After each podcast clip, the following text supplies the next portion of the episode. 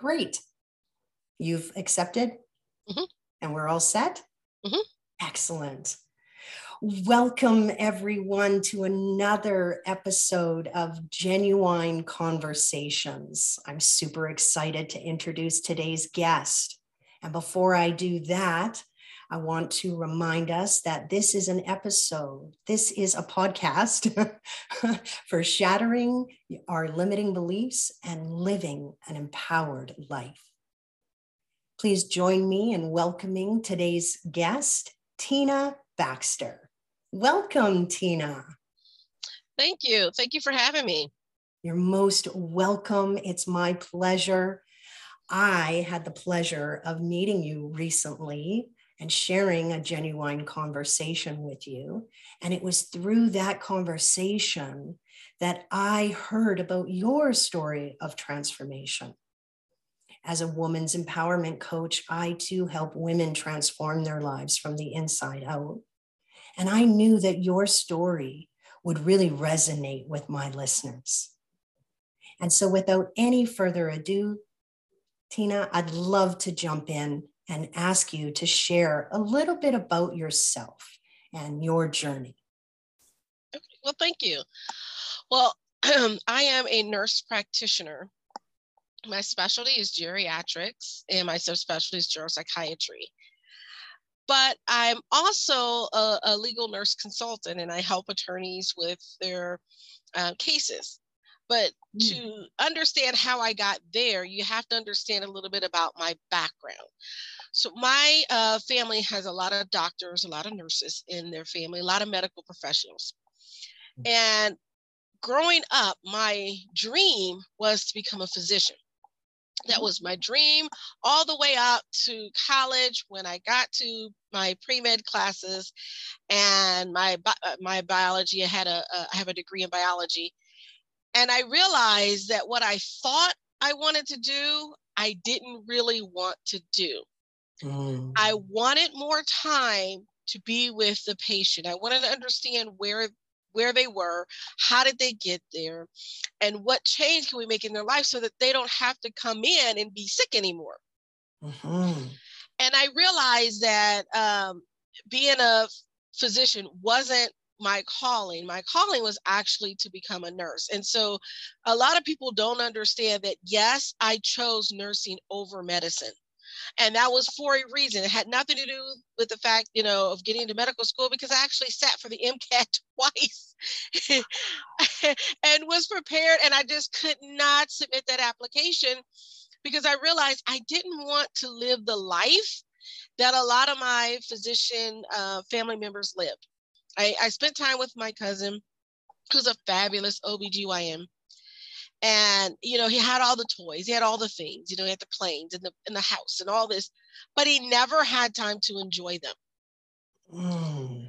and what i realized is i wanted more. And i chose nursing. So i thought well i'll i'll become a nurse. And if i want to go to medical school later i always can. I've got time.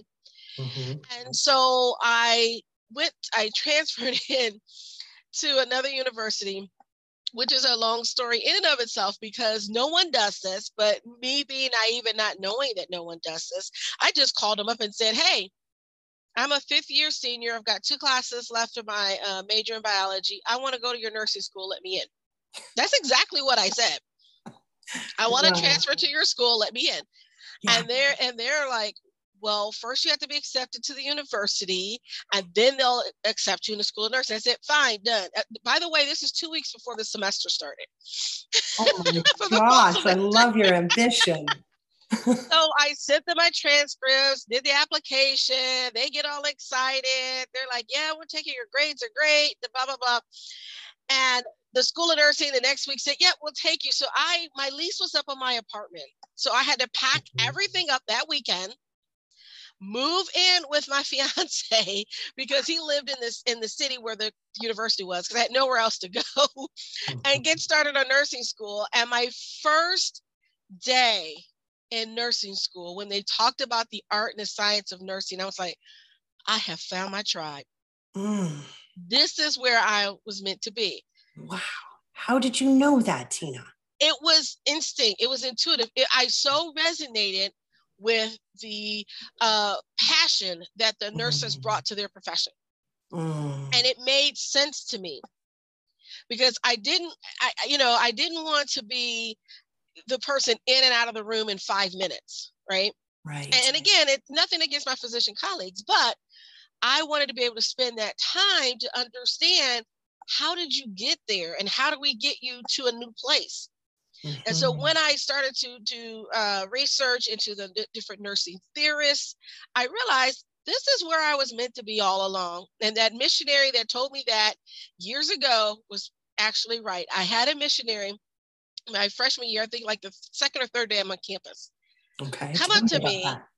and said, God spoke to me and told me to tell you you'll be the, a big nurse, you'll be a great nurse, and you'll make a big impact on the field of nursing. And I said, I am not supposed to be a nurse. I'm supposed to be a doctor. did you believe what that person had shared with you at that I time? did not. I'm like, how? Because I took it, it, you know, um, as a person that's been it kind of counted out a lot of times. You know, it's like, oh, you have those dreams. May, may, maybe it'll come, maybe it won't. You know, uh, sometimes people in your life, mm-hmm. because they haven't moved on, they haven't done big things, they don't see any other people doing it. And so I had some people that were a little discouraging along the way. And, you know, they, they wanted me to be a doctor. That's what I talked about my whole life. I, you know, I spent mm-hmm. time at the medical uh, college. I, you know, I did a summer internship program with them a couple years, worked the lab. I mean, I was all prepared for this. So I wasn't ready to hear that. Mm-hmm. But when I got to that nursing class that day, I remembered that. And I said, if I ever find this missionary, when I get to heaven, I'm going to walk up to them and tell them, you were right. Oh, I got goosebumps, girl. So yeah. here you are in college. Mm-hmm. You're figuring out that other people's definition of success is not resonating with you. Mm-hmm. You remember that you heard this message earlier on in your life. And so tell me, what's next? So I finished up in nursing school and I get my first job. I'm working as a nurse. Uh, became charge nurse the first day out of orientation, but that is a whole other story. Mm. Talk about baptism by fire. So I can really um, empathize with some of these nurses that in the pandemic they graduated and just immediately thrown on the floor and had to make these tough decisions because that's mm-hmm. exactly what happened to me when I graduated. I became I was on orientation on uh, evening shift Mm-hmm. I was drafted, meaning I was told I had to stay and work uh, night shift, and I was charge nurse on night shift. So, wow, that's very sudden, isn't it? Yes. So I was a night shift charge on a addictions floor with detoxing patients. I got three admissions, no unit secretary, and a um, an aide that could barely walk because her knees were so bad. And that was my first night as officially as an RN on my own. Tina. Yeah. I am in awe of your story as I hear about all those challenges with that increased responsibility. My gosh, what was that like for you stepping into that? Terrified. But my my I told my aide, I said, look, we're going to do what we can. We're mm-hmm. going to keep everybody alive. And after that, the paperwork, we'll get to the paperwork. I'll stay, we'll do that. We'll get some people to come in. I called other floors to help me get the orders in because I'd never had to do it myself before. I mean, it was it was insane. But I learned in that moment that I could do this. Wow. And that gave me so much confidence and also a realization of how I do not want to manage. By the way, my manager said, if you need anything, call me. Well, of course, I called her and she never answered the phone. Mm, yeah. Gosh, you're not alone, Tina. I've heard that story from many people on the front lines reaching mm-hmm. out for extra support and there not being any extra support. No. Right. No. And so, how did you deal with that during your career? I I learned to um it's sort of like a triage, right? Mm-hmm. So I put first things first. Patient safety is always the first thing. Mm-hmm. And then once you establish that and you know how to do the first things first, which was great. My nursing program was awesome in teaching us these things. You you deal with the things that are life threatening, the things that uh, are immediate that have to be done, and then everything else you kind of can catch up on later. And so I learned in that situation that when I'm dealing with uh, management in this particular instance, hmm. um, to always be flexible because you never know what your day is going to be like and you may have to shift in your priorities so it may seem like the most important thing is uh, maybe doing uh, some tasks that you have, but it might be getting that person's orders in so you can give them their insulin. It might be getting those vital signs because you're going to have to um, treat someone because they're detoxing. And so I learned to get to those things that are most important and making sure those things get done and keeping everybody alive. That's our goal. you accomplish that, you've won. And so it was in those situations that I learned how to manage and how not to manage. So in my next job, when I became the supervisor of a uh, psychiatric unit on evening shift, I learned not how not to be a boss. And so my my mm-hmm. goal was to treat everyone fair. I didn't pick mm-hmm. favorites. I try to accommodate everyone's needs as much as I can. And I try to reward people for doing well and also having those hard conversations when they did not. And so um, I was the one that they would send in to have those conversations sometimes because I, I you know, they sent me in one time to catch a nurse sleeping on on the unit mm-hmm. on night shift. And I said, well, first of all, you guys are doing it wrong. You're announcing that you're coming in. So guess what? her peers who are complaining about her will wake her up and tell her that they're coming. I said, you gotta, you gotta be sneaky about this. If you really want to see what's going on, you come in at an off time. You walk in and don't announce yourself, and you come through the back door. Don't go through the front door and go to your office. They're gonna know you're in the building. So I came to the back door mm-hmm. and came through the little cafeteria and watched her sleep for 15 minutes, kind of like this because this is a nurse who's wrapped up in a blanket with her shoes off in front of the TV. She's supposed to be watching these adolescent kids, right? Right. On a psychiatric unit, and she's snoring.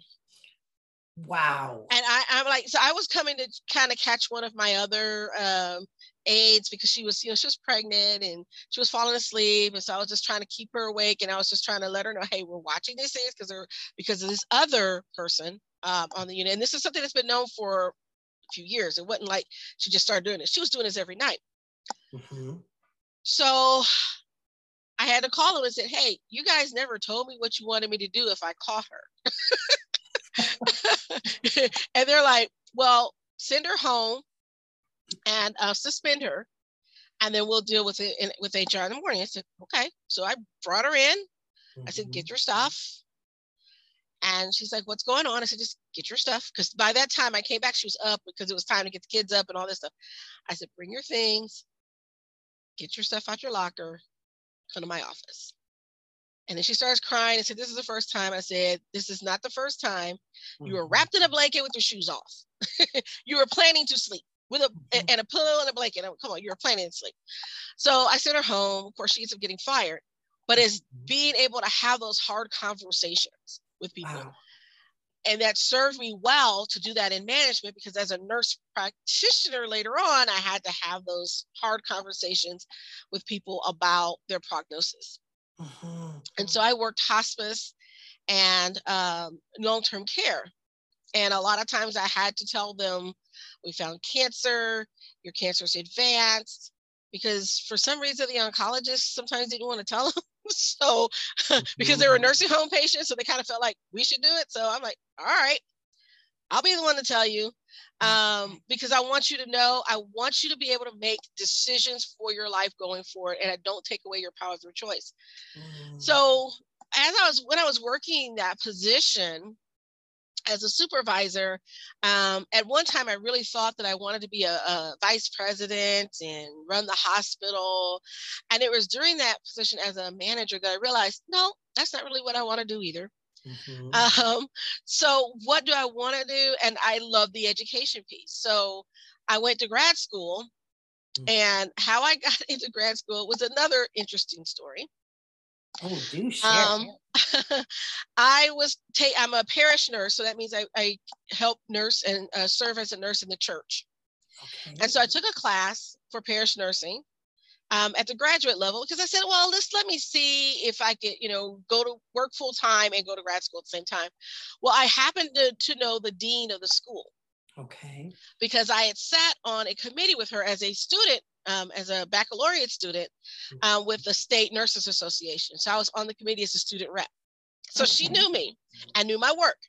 So I show up in the class and she sees me. She's like, Oh, you applied to the, and I said, Oh, my GRE scores are old because in order to get my biology degree, I had to take the GRE and the GRE biology subject test, which by the way, I never wanted to take that again. so I'm like, I'm never taking the GRE again, let alone the biology subject test. But that's how you passed. I don't know if they still do that, but that's how you pass. You didn't pass your major until you passed that test. That was okay kind of rough. Um, so high benchmark yeah. Mm-hmm. like after after five years in, in this major and I, i'm the type of person that takes extra classes because i'm curious about stuff. So i ended up with a, a, a bachelor's in biology a minor in french and a minor in bible. But anyway. Wow.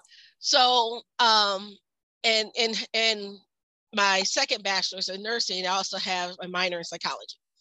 Because i ran out of stuff to take so i just add extra classes which which will come to bear in a moment so anyway, I'm in the class. I do well. She's like, and she's know I'm on the fence. So I get this letter in the mail that says you've been provisionally accepted into the graduate program at the University of Indianapolis. Show up to class on this in the FNP program.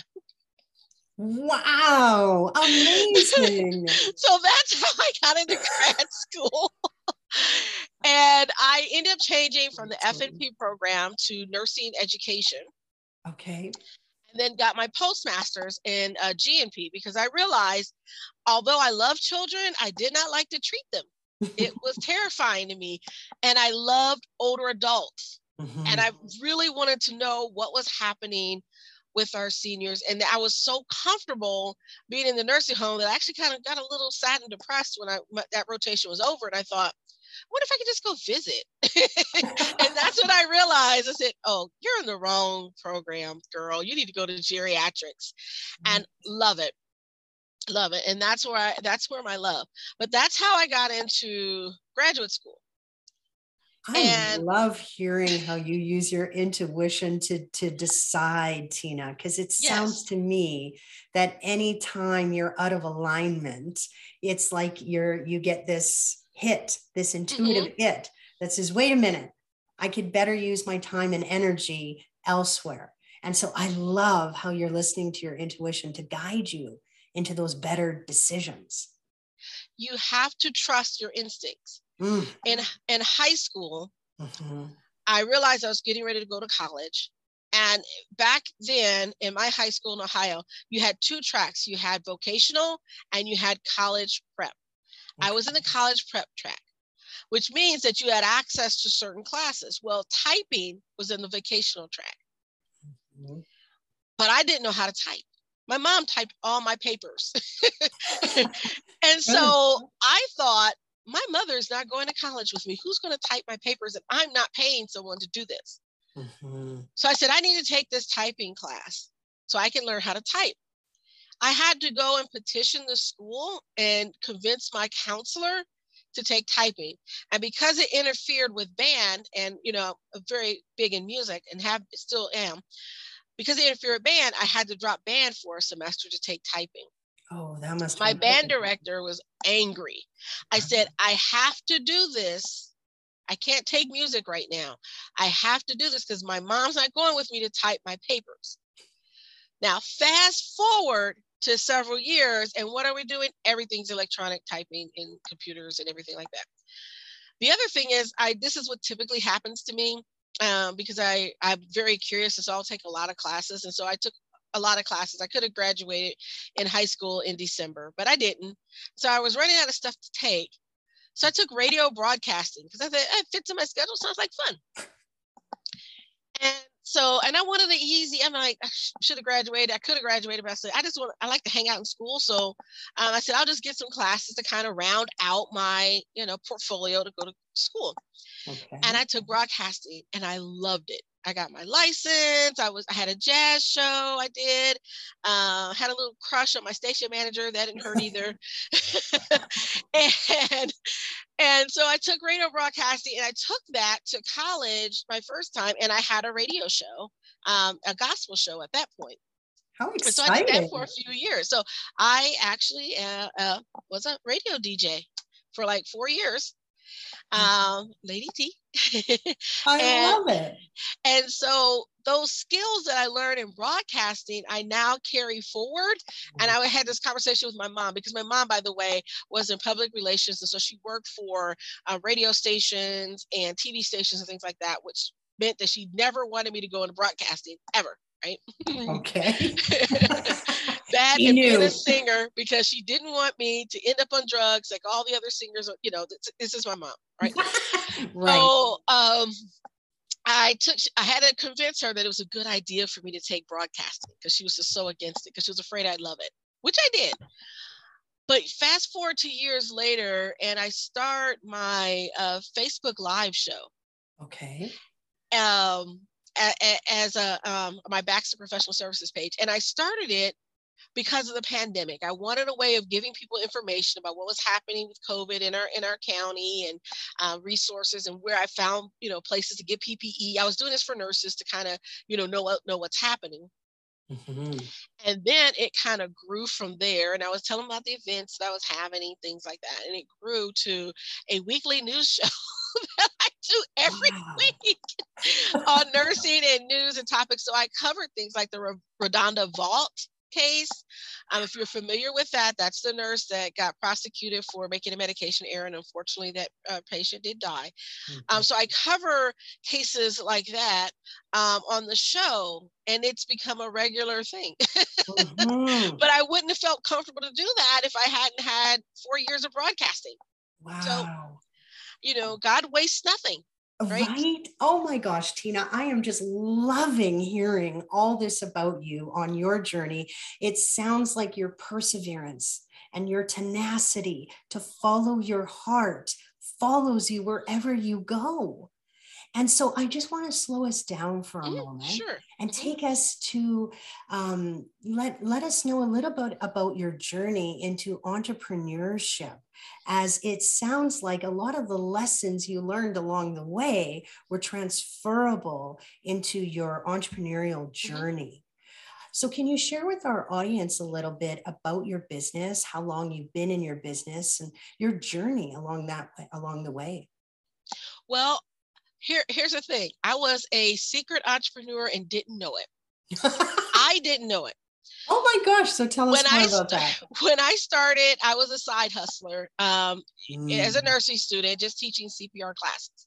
Okay. Right to make extra cash. So fast forwarded to becoming a nurse practitioner, and I was in a time when I was in between jobs, and my former mentor and friend was, was wanting to start this business where we train CNA students because it was at the beginning of the recession. People were out of jobs. We were trying to figure out something we could do to give back. I said I just wanted to leave space so I could have a quiet place to write a book. I didn't really didn't want to um, become an entrepreneur. But she wrote me in, and I ended up being the COO of the company. yes, that sounds like you know you're highly ambitious. So that that sounds about right. And so for uh, about ten years or so, we had this business, and I will have to say our students that came through our program have done so well. We've had uh, one of our first students became a nursing home administrator who maintains his CNA license. So if they are short of staff, he can get on the floor and help out. Isn't that amazing? Isn't it? Um, we had one go on to medical school. We've had several become nurses. One uh, went to PA school. She came to my program because her mom worked with me um, in the practice, and she wanted to make sure she had some skills that she could work while she uh, studied to be a PA.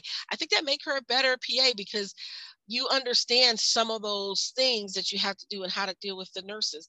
And so um, it, that was wonderful. And that's where I got that little entrepreneurial bug. So I'm like, hey, I really want to do some things. So, um, about seven, almost seven years ago now, mm-hmm. I got a call from an attorney that asked me to sit on a medical review panel. Okay. And so in the state of Indiana, when there's a lawsuit, it goes before the Board of Insurance and they convene a medical review panel to see if they want to uh, proceed with trial. And they get experts together and they review the case and then they'll give their opinion as to whether or not the standard of care had been breached. Mm-hmm. So I was on this panel and then the attorney says, So we had to do your deposition. So what's your fee schedule? Uh, I'm like, uh, let me get back to you. I had no idea what a fee schedule should be. So I did some research. And then in the middle of this, I get a call from another attorney that I have to give a deposition in. And I'm like, okay. So I had to come up with something really quick. And then I took um, a class to help me understand what I was doing as a legal nurse consultant. You know, I, I'm, I'm the type of person that if I'm going to do something, I'm going to go all in. So I'm going to research it. I'm going to figure it out. When I so when I launched this business, uh, my second business, I had read about, I would say, a dozen marketing books, coaching books, consulting books, um, attended podcasts, programs. I really wanted to know what I was doing and how to structure things. Mm-hmm. Um, it's during this time uh, with these uh, businesses that people were asking me, "Hey, you know, how do you get? How do I get my LNC? I mean, or my LLC, or how do I start this program? I want to start an LPN school. I want to start. You know, and I got nurses asking me these questions, mm-hmm. and uh, it, so it grew. And I said, well, you know what? Last year, I said, I need to put this in a formal program because I'm getting too many of these questions, and the one-on-ones were really hard for me to do uh, with time constraints. And so I thought, let's formalize it, and that's how I came up with the Nurse Shark Academy. Is from out of the needs that I heard from nurses uh, looking for help and getting their businesses up and started, and that brings me all back to my nursing education background because I'm able to teach nurses um, how to have a successful business on on my own time, on my own terms. Um, I've done the whole thing with academia, um, not my thing, mm-hmm. and I think there needs to be room for that. And and you know, I was in a in a meeting, of course, with a bunch of academics, and and again, I'm not against uh, faculty and, and university work and all that. I'm not against it at all. But I realized that really wasn't for me because it didn't fit my life or the way I like to teach. Mm-hmm. Because instead of telling you what to think, I want you to understand what you know what you think and argue with me why what you think is right. And so I want you to have those critical thinking skills. And sometimes in academia, you know, instead of making ourselves accessible to the students, we force the students to become accessible to us. Mm. And I saw that behavior modeled time and time again and said, eh, I'd rather be in the coaching space right. where you're responsible for your learning, right? I provide you the tools, I can help guide you, but ultimately, you're responsible for what you get out of it. And my philosophy is I don't work harder than you do. Ooh. So if you're willing to work hard, I'll work hard with you. But if you're not willing to work hard, mm, maybe I'm not the coach for you, right? Mm-hmm. And, oh. and, that's oh. my philosophy. But that came from being around mentors and coaches. And I'm going to say, not all, not all the the leadership in my life has been negative because I had some wonderful mentors. Mm-hmm. Um, two of them are still mentoring me today, even though they don't know it. And because as a, a student nurse, they brought me in under their wing. So uh, the vice president of um, mission at the time at the hospital brought me in under her wing to show me how to run a program, how to run a nonprofit type program in the hospital. Uh, another nurse supervisor made sure that she included me on the rotation so I get experience on the floor in med surg. These are things that, uh, that I had because of the relationships that I had with people, and I was always willing to learn and and and stayed humble. You know, I knew I didn't know everything but I could learn. And that's the important thing. You may not know everything going in, but are you open and willing to learn? Can you be coached? That's an important thing. You know, if you're uncoachable, it's really hard to work with someone who um, not open to learning. They think they know everything. So, not not not to plug it, but I did watch the movie Top Gun, Top Gun Maverick, right? That just came out. Yes, yes. And I'm watching this, and of mm. course, I watch everything with a mentor and a coach's eye. And I'm seeing how Maverick is trying to teach his new recruits, right? Mm. They were told they were the best of the best, the best of the best, but they didn't have the skills necessary to get that mission done.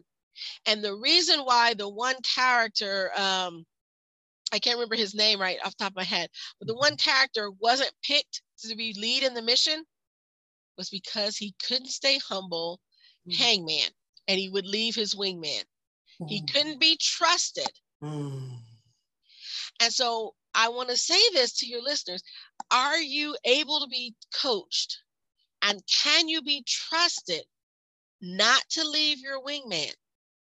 If you're given an assignment, can you carry it out and, and be humble enough to listen? Mm-hmm. And so that's what kept him from moving forward. He wasn't coachable. Mm-hmm. Oh yeah. my gosh, Tina, so much of what you said has resonated with me. And specifically, when we talk about entrepreneurship, you know, you mentioned having that trial and error mm-hmm. attitude, right? As, as entrepreneurs, we don't know everything. We get to try new things mm-hmm. and then take the data from that and work with that. Right? Yeah, it's a scientific method. Yes. Right? You learn not so much from the successes, but also from the failures. Oh, yes. Say more about that. Tina. Yeah. So, um, in starting my business, my second business, I partnered with a couple of companies because I wanted to try new things. And one of them was a good friend of mine. And um, he had a lead on a company that they were going to do allergy testing. No, no, first it was genetic testing for medications. And so my job was to, they were going to enroll these people to do it. Mm-hmm. As a nurse practitioner, I was going to counsel them on why they needed, make sure they met the criteria, get the results, go over the results with them. Well, that kind of unraveled quickly and didn't work out. Then he decided he was going to do allergy testing and they had developed this app where you go in, you sign up, you get your allergy test, you get, I send you the swabs, you swab yourself, you send it to the lab, the lab sends back the report, I go over the report with you and tell you about your, your allergies. Mm-hmm. Well, unfortunately, there were some regulatory things that they didn't know that kind of kept them from going forward with the project. Okay. And so in, in the beta testing, they had to stop. Now, those are two projects that I worked with and the very beginning of my business, you know, they they hired me in as an independent contractor. I decided to try it. Mm-hmm. Didn't work out. But that doesn't mean I folded the company. I learned to try something new. So now with the the data and I look at our financials and where we're going every year, I see where my field of favor, as one of my mentors calls it, is. That's legal nurse consulting and coaching. And so that's where I'm staying. I stay in my field of favor and I favor. This is the first time I'm hearing this. Yes, yes, that is the field where where you are called to be and where you have the most grace and favor, and that's where you find your abundance. And many people are leaving their field of favor to go to the shiny object, to the to the promise of something and not recognizing that this is where a lot of their favor comes from. So I realized early on, I need to stay in my lane and where I'm supposed to be. And so there are opportunities that are presented to me mm-hmm. that I may not take because they're not operating in my field of favor. And I realize that they're great opportunities, but not the best opportunity for me. Mm-hmm. So um, I was presented with an opportunity to own a, a lice removal clinic. Researched it, sounds like a sound business model. I looked at, we only had two uh, such places in uh, Indiana, so we would be the third, be great. But I realized something. I don't like head lice. That gives me the heebie jeebies just thinking about it.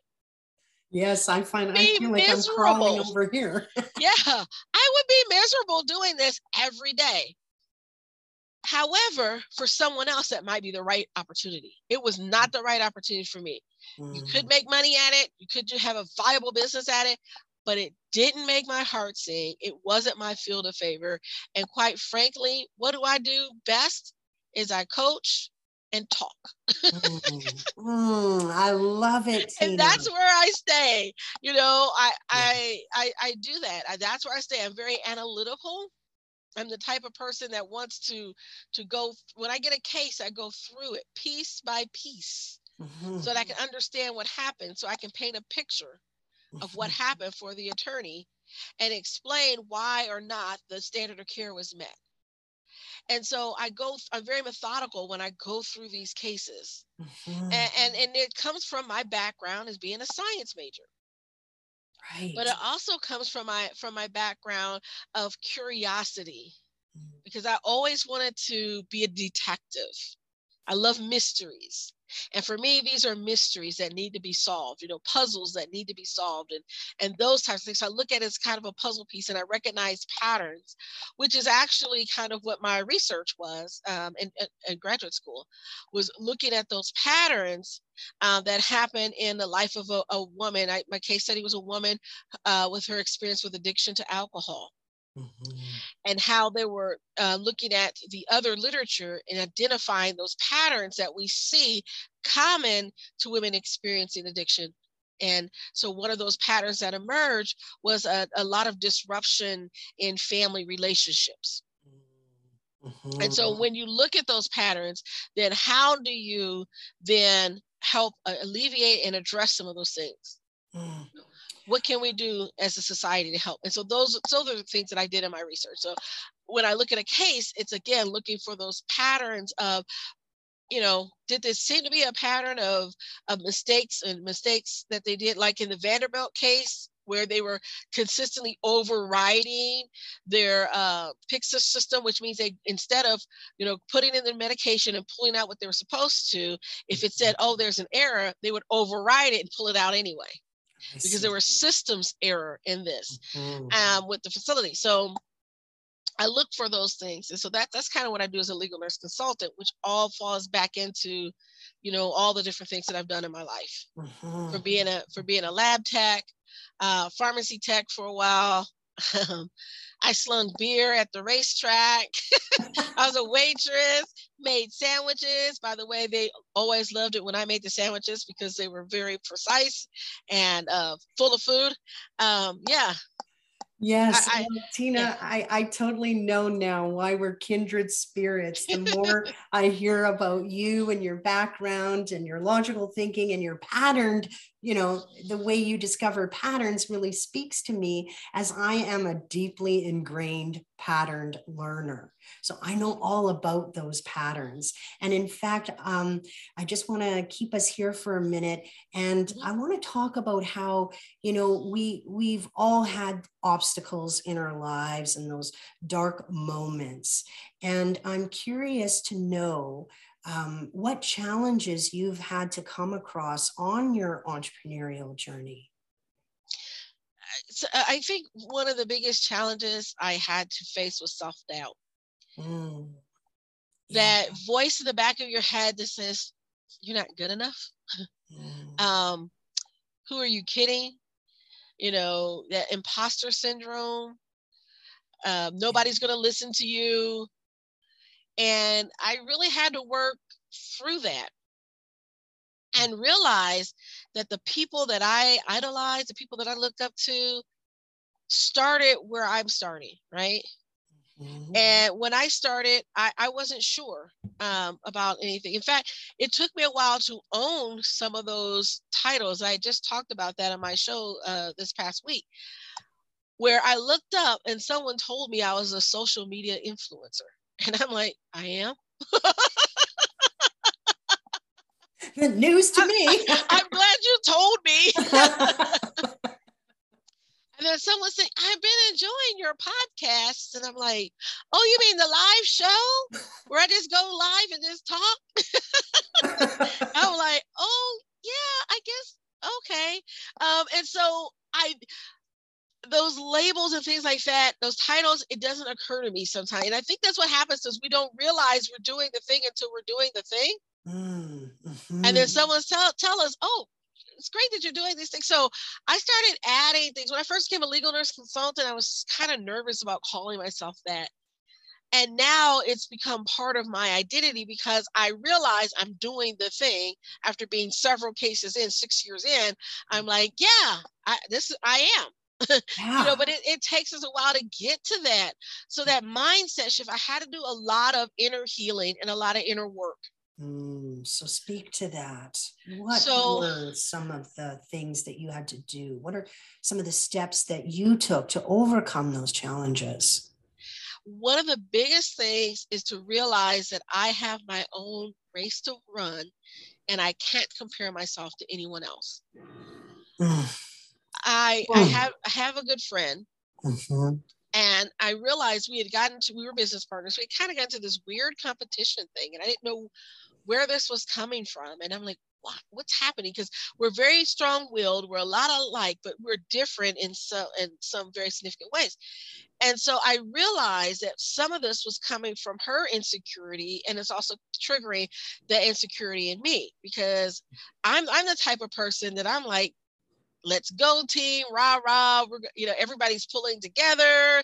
Um, if one of us succeeds we all succeed you know that's my mindset. But yet um, this person had a mindset of well you're out in front people aren't seeing me i'm supposed to be the one in charge you know and i and i realized that i said well where was this coming from? And so i was in a group um, with my uh, coaching group they're they're helping me because i have mentors and coaches and so one of them said, you know, there's no competition in the kingdom. Say that again. There's, there's no comp- there's no competition in the kingdom. Mm. And I said, you're so right. I said, we all have our our lanes.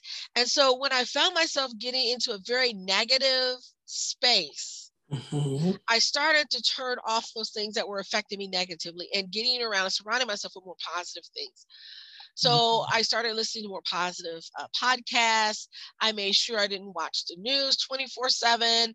Um, I really focused on the positive things that were happening in my life, even though other challenges were happening at the same time.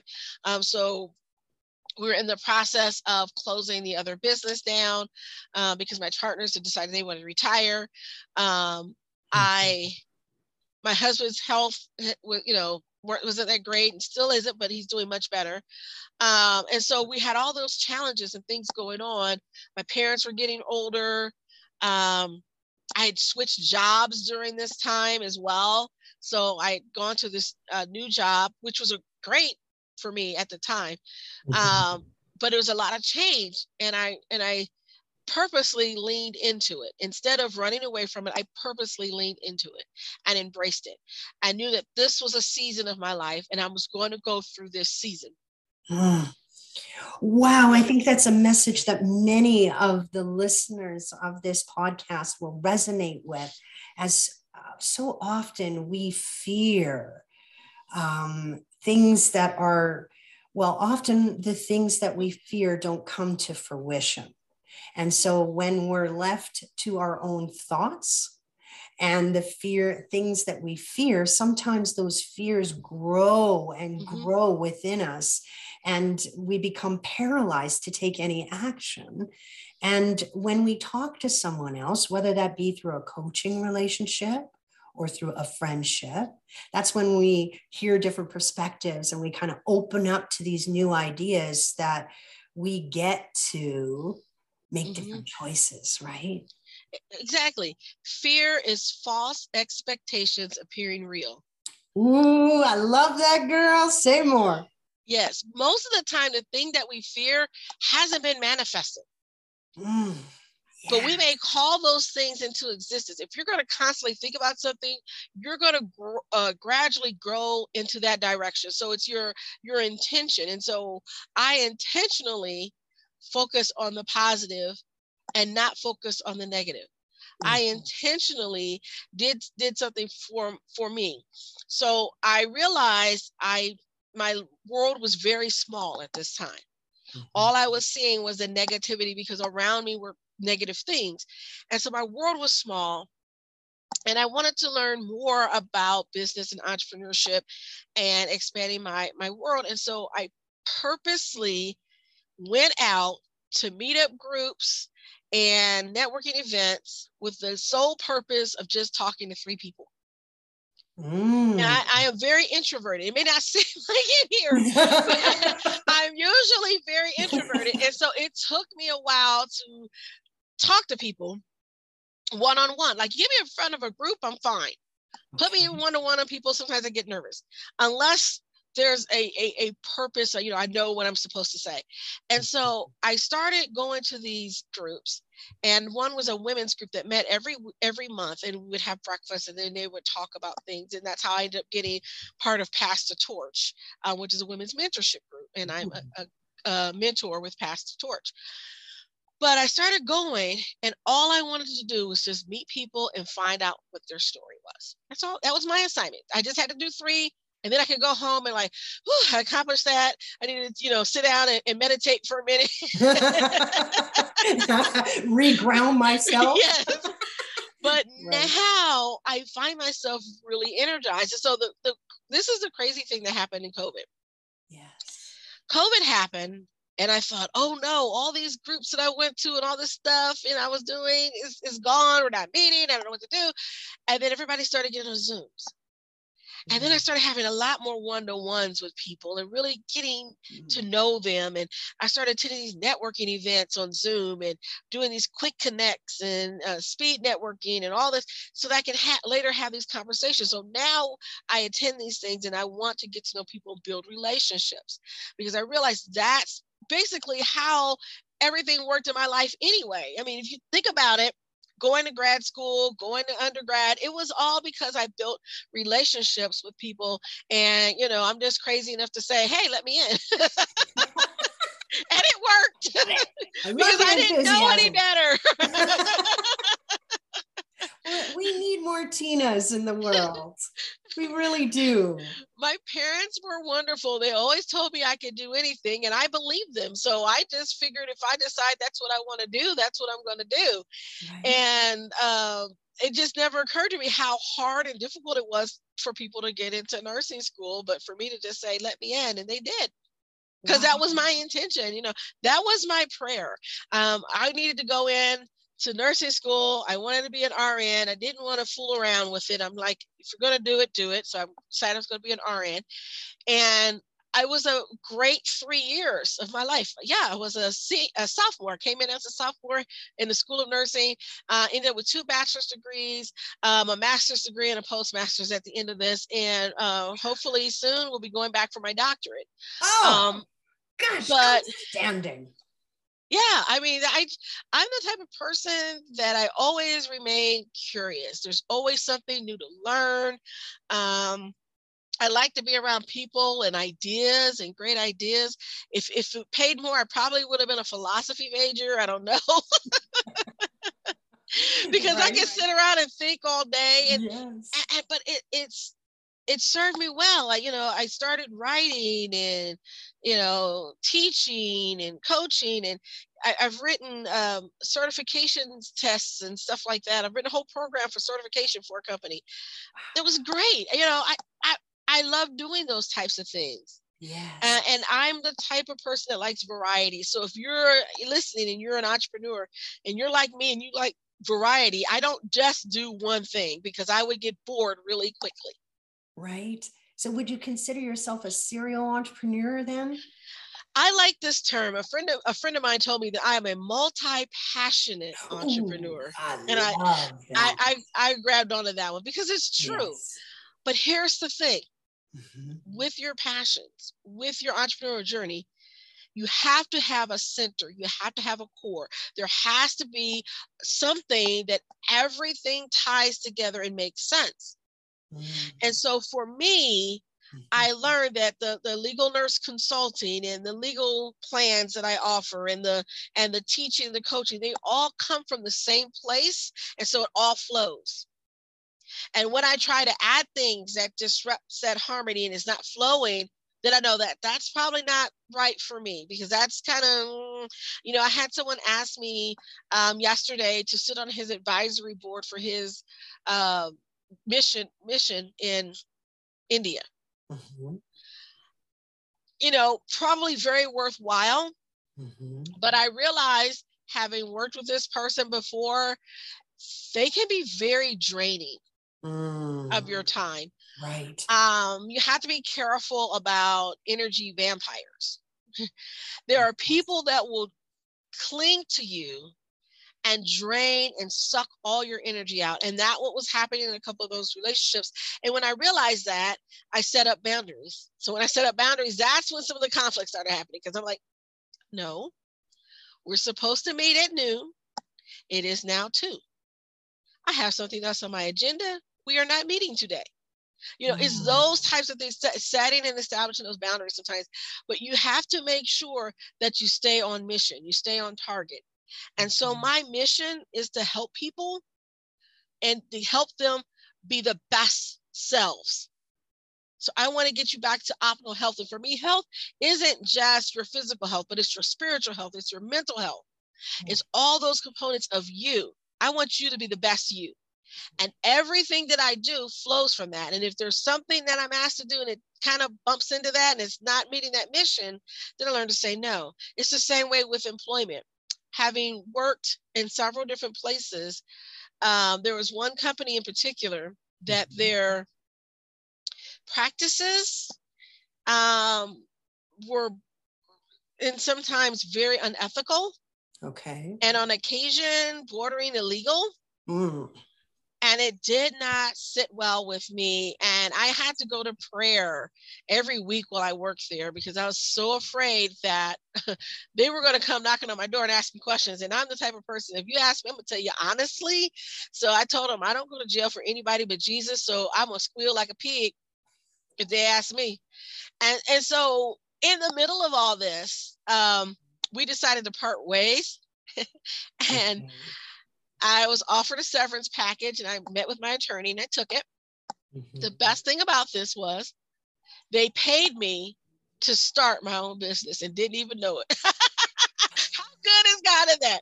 They paid me to start my own business. It was right at that time when I had that transition that we started our first business um, with the CNA training school. And it was because I didn't have to work because they were paying me severance. So I went ahead and started a business. You talk about turning lemonades into li- uh, lemons into lemonade. Right? right. And so I, I look at that and I said, you may have, you know, you meant it for my harm, but God meant it for my good. Mm. And I believe that it was a painful experience at the time. Mm-hmm. But I also knew that that company was not the right place for me. Mm-hmm.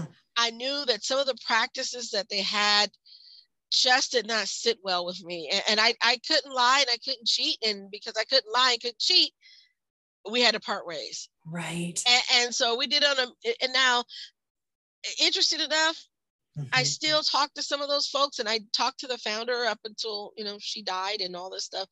Um, mm-hmm. But I still have good friends from right. that place, but I knew that was an unhealthy environment for me. Right. And again, it just lends itself to how you are so in tune in with your intuition. Your, mm-hmm. you know, your spidey senses were tingling. Yes. and then just letting you know, no, no, no, no, this is crossing all kinds of boundaries for me. Mm-hmm. And I'm not going to compromise who I am to benefit you. Precisely. Right. Tina, you have dropped so much wisdom on us today.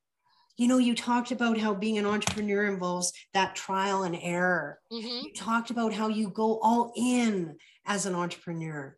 You talked about how, as an entrepreneur, there's that do it yourself, right? You tap into podcasts, you tap into other books, you get the coaching from a business coach, you, you find a mentor, you surround yourself with positive people. And so I feel that you have provided such a value to our listeners today. And just before we wrap up today, Tina, I have one more question for you. Mm-hmm. And that is what is your favorite self care practice? I go to my spa and I get mm. my hair done, which I just did yesterday, get my nails done, get a pedicure. And on those days, I try very hard not to do any work. I used to I used to have this before they closed down. Um, mm-hmm. I had a spa where I would get a full body massage, the whole nine, um, and so I learned to do that art of self care, and I love to just take that day away, and then um, sometimes I just schedule a day for thinking. Ooh. Don't do anything else but think. It's my thinking day. Wow. I don't. When do we do that? Yeah, It's my thinking day. I have to have those mm. um, every now and then. I need a day where I just think. Um, one of my favorite vacations, this is pre pandemic, mm-hmm. but when the Marvel movie Endgame was coming out, right, that summer at our local movie theater, they had a Marvel um, festival. And so they showed every movie in sequence of all the Marvel movies. And so you could buy this special pass and go and watch all the movies. So I had a week off vacation. So we took our entire week and spent the theater every day watching Marvel movies. Of course you did. and I'm watching these movies over and over, the movies that I love. And as I'm thinking and watching these, ideas start flowing. My creativity starts kicking in. I, and that's where I kind of got the idea for the nurse shark. I was like, oh, and then I thought, oh, yeah, nurses are heroes and we're all on our epic journey. And I started writing that book, which is not finished yet, but I started writing a book about being a nurse and your epic journey. And then, then I started, oh, the nurse shark. And then it, it, all this stuff started flowing because I took mm. two weeks off, or I'm a, well, a week off to just sit there and, and, watch a movie and just let my mind rest. And then all the creativity started coming. Mm. Um, so, you know, I, I am a nerd very happy to be called a nerd, right? I know I'm a nerd. Um, I am too. Tell. Yeah, I could talk DC and Marvel all day. In fact, I uh, I had a one on one with someone uh, a few few months ago, and he and I were talking, and we were supposed to talk about something about business. And I forget what we were supposed to talk about now, but it's somehow or another we got on to the conversation of Marvel comics and DC comics.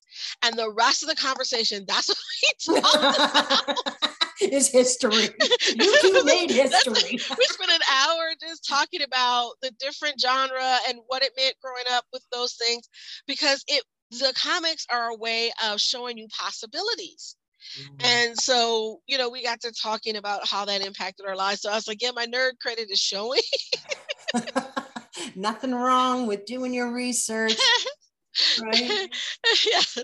So my husband and I were having this conversation. I said, you know, the movie Morbius could have been great if they had set it up so that he can go and meet Blade later on because you know there was a crossover and I'm just talking about that. He's like, really? I said, yeah, there's a crossover in the comics where Blade was there and Morbius was there and, and then there was a, a, a I talked to my hairdresser yesterday and we were talking about that and I was pitching this idea of taking the the the, the movies further and she's like, why don't you submit it? you need to be writing for this. right? Another side hustle for you, girl. I live my life in a fantasy world anyway. I had mm-hmm. already decided how I would save Iron Man. I would bring his daughter back. Um, I have a whole storyline for her, actually. Whole whole other storyline for her to bring her back, to save her dad, to give him a body like they did with uh, that uh, scientists, right? They put them in all those computers. If you know the movies, sorry, I should say spoiler alert for people who haven't watched it. But anyway, um, and I was like, they can make a body like Vision, and Ultron and put his brain in there. And I think that was a storyline at one time. And I was like, and I and I figured out how they could do it, preserve him, and they would bring they would bring Deadpool in. You know, he would help mm-hmm. a little bit. And I had this whole thing worked out. And so I said, man, this would be awesome. And I was telling my friend this. She's like, I want to see your movie. right. I was just thinking to myself, gee, I can't wait to see that someday. Because if there's anything I know about you, Tina, you will make it happen, girl. I said, well, my cousin's a graphic artist. I said, we could, I could give him the storyline and he could just do it. And we could have that graphic novel out in a heartbeat. Of course, you get licensing though. well, if there's a way, Tina we'll find it. Yes. right? Mm-hmm. Gosh, I love your enthusiasm. I want to thank you so much for this genuine conversation today. I think that our listeners have lots to chew on. I hope they have a pen and paper handy when they're listening to this episode because you dropped such wisdom on us today, Tina. I want to thank you again for taking time out of your busy schedule to sit with us today and to share a genuine conversation. Thank you. Thank you.